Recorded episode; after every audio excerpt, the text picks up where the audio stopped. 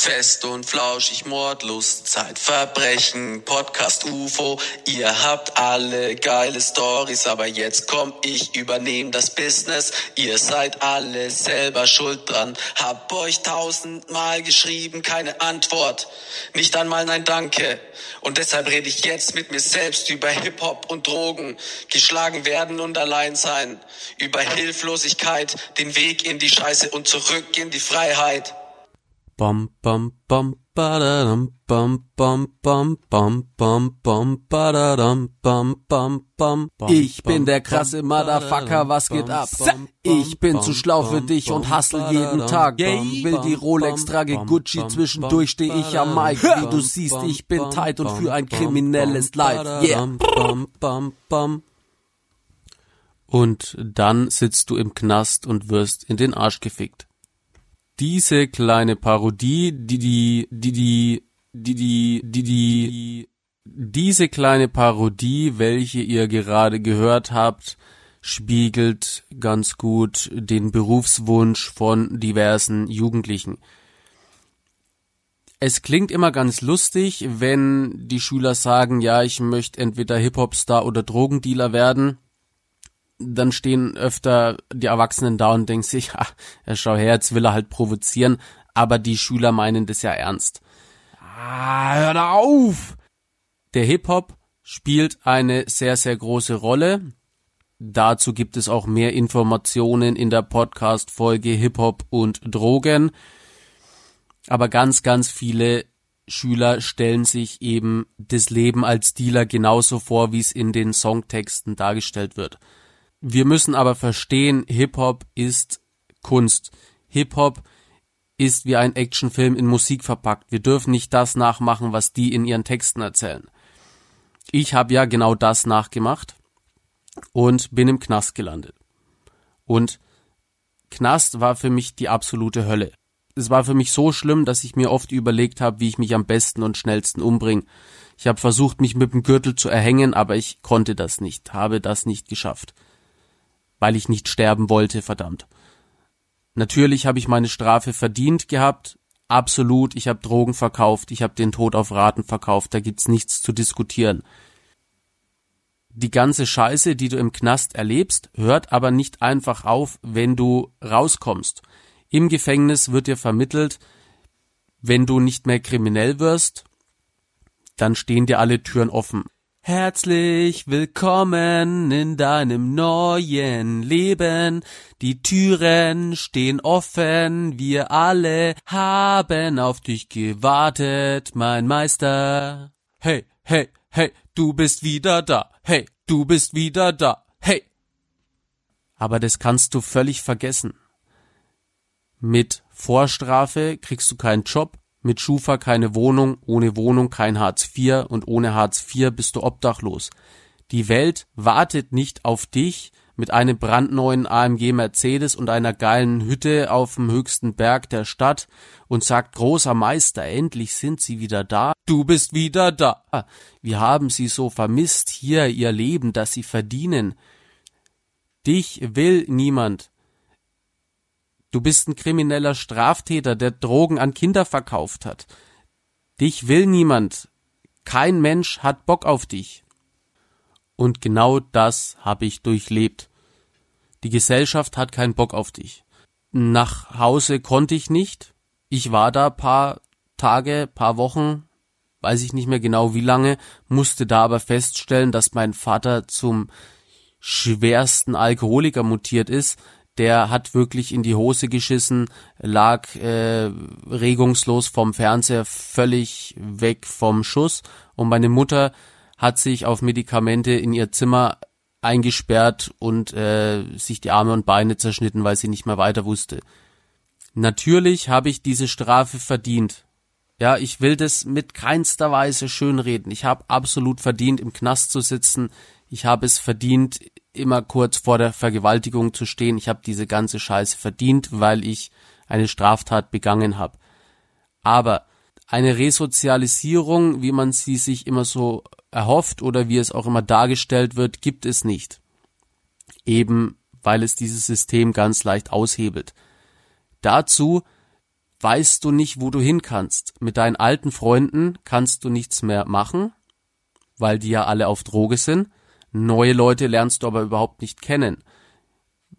Wenn du irgendwie versuchst, neue Leute kennenzulernen, dann erzählen die über ihren Beruf und fragen dich, ja, was machst du denn beruflich? Was studierst du?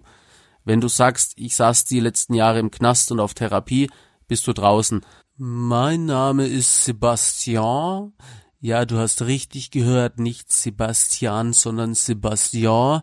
Und äh, meine Hobbys sind das Geld ausgeben von meinem Vater und äh, Reiten, aber nicht auf dem Pferd. Äh, also ich persönlich habe nichts gegen äh, deine Vorstrafe. Du bist halt einfach mit schlechten Karten auf die Welt gekommen, aber ich werde mich trotzdem nicht mehr bei dir melden, denn ich finde, du bist ein asozialer Wichser. Du kannst natürlich irgendwelche Lügen erzählen, aber spätestens dann, wenn es heißt, geh mal halt mal was trinken, musst du ja wieder lügen, weil musst irgendwas erfinden, erzählen, weil wieso trinkst du mit 24 keinen Alkohol? Warst du wohl im Knast? Haha. Ja. Und als wäre das alles nicht schon schlimm genug, habe ich in meinem Fall eine Wertersatzverfallzahlung leisten müssen in Höhe von 10.000 Euro plus Führerschein weg. Wertersatzverfallforderung ist keine Geldstrafe, sondern die haben quasi die Steuer auf meine kriminelle Handlung äh, berechnet, weil der Staat will ja immer mitverdienen. So meine Meinung. Ich reime das alles immer nur so zusammen. Ich bin drogensüchtig und psychisch krank.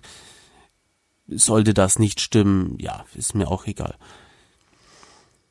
Ich will damit sagen, ich habe meine Strafe verdient, aber diese Wiedereingliederung ins System ist extrem schwer, fast unmöglich. Für mich wäre es definitiv unmöglich gewesen, hätte ich nicht den Sozialarbeiter meines Vertrauens kennengelernt und die Liebe meines Lebens. Durch diese Wertersatzverfallforderung und die Anwaltskosten war ich gezwungen, in Privatinsolvenz zu gehen. Privatinsolvenz heißt an sich, dass du versicherst, dass du zahlungsunfähig bist und innerhalb von sieben Jahren bist du dann schuldenfrei. So.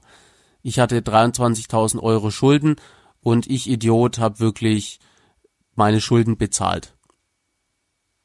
Um einfach früher aus diesem Schufa-Eintrag rauszukommen. Jetzt ist es aber so, dass du aber immer noch Jahre, nachdem du deine Schulden abbezahlt hast, immer noch im Schufa bist. Also die Straftat habe ich 2009 begangen.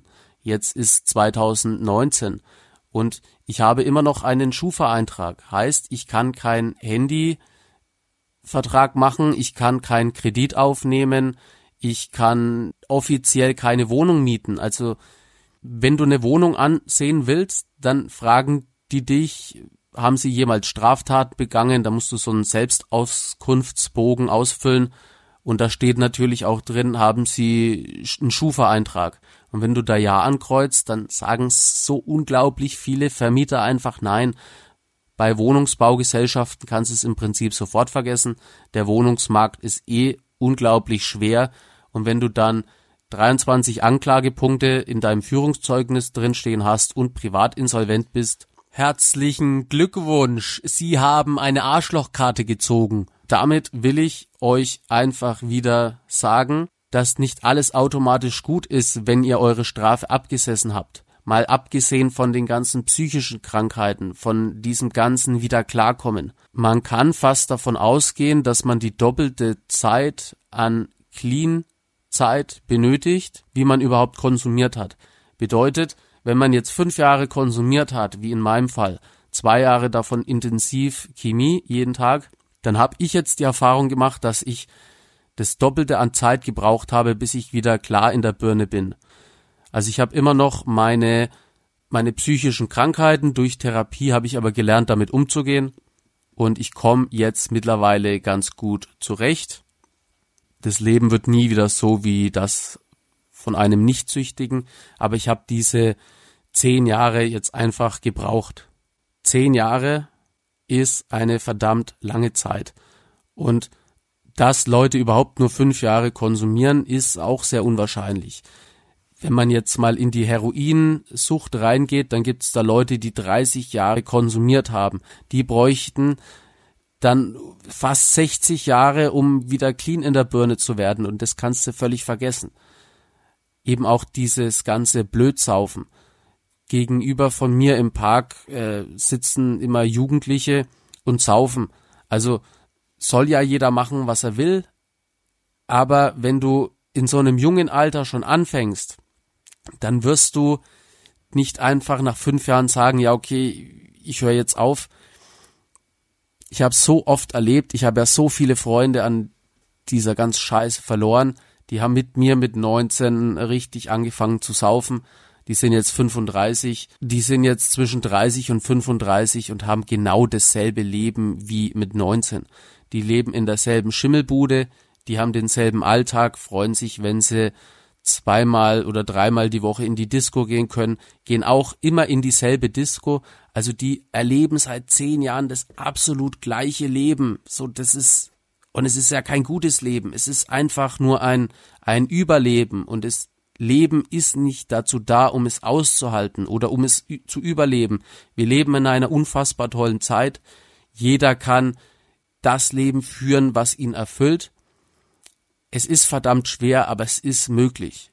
Deswegen bitte holt euch so viele Informationen, wie ihr könnt. Wenn ihr mich, mein Podcast oder meinen, meinen Humor nicht feiert, dann ist es völlig in Ordnung, aber bitte informiert euch bei anderen Leuten, die auch Aufklärung machen. Es ist extrem wichtig, es geht um euer Leben. Niemand, der anfängt, Drogen zu konsumieren, hat vor, süchtig zu werden. Wenn es euch doch gefallen hat, würde es mich sehr freuen, wenn ihr dann nächste Woche wieder einschaltet. Nächste Woche sage ich einfach nur so, weil ich den Podcast einfach ganz wild rausfeuer, wie ich gerade Bock hab. Warum mache ich das? Weil ich eine Insta-Umfrage gestartet habe und 53 Prozent für mach einfach wie du Bock hast gestimmt haben. Man weiß also nie genau, wann die nächste Folge wieder erscheint. Es ist ein einziges Glücksrad, das Glücksrad des Lebens. Seid darauf gefasst. Er ist wie ein Geist. Er taucht auf und dann ist er auch wieder weg. In diesem Sinne, geht raus, probiert Dinge aus, macht auch so verrückte Dinge wie einfach Brennball spielen oder Völkerball oder oder Fußball spielen oder Feuerwasserblitz, diese ganzen Dinge, die man im Grundschulsport ausprobiert hat, die man da gemacht hat, die man gefeiert hat, die geraten völlig in Vergessenheit. Und ich schwöre euch, wenn ihr mit euren Freunden Brennball oder Völkerball spielt, ja, ihr werdet einen unfassbaren Spaß haben. Wir müssen uns einfach alle wieder so ein bisschen das kindliche hervorrufen. Wir müssen einfach wieder mehr Kind sein, nicht so viel darüber nachdenken, wie wirkt es, wie sehe ich dabei aus, äh, habe ich irgendwie eine Speckfalte am, am, am Bauch oder meine Haare habe ich jetzt gestylt, ich kann mich jetzt nicht bewegen, ich kann keinen Spaß haben. Egal, einfach machen, Spaß haben, herausfinden, was begeistert dich. Und wenn ihr es gefunden habt, dann nehmt ihr automatisch weniger oder hört irgendwann ganz auf. In diesem Sinne, get a kick with Dominic. Bum bum bum ba-da-dum bum bum bum bum bum bum ba-da-dum bum bum bum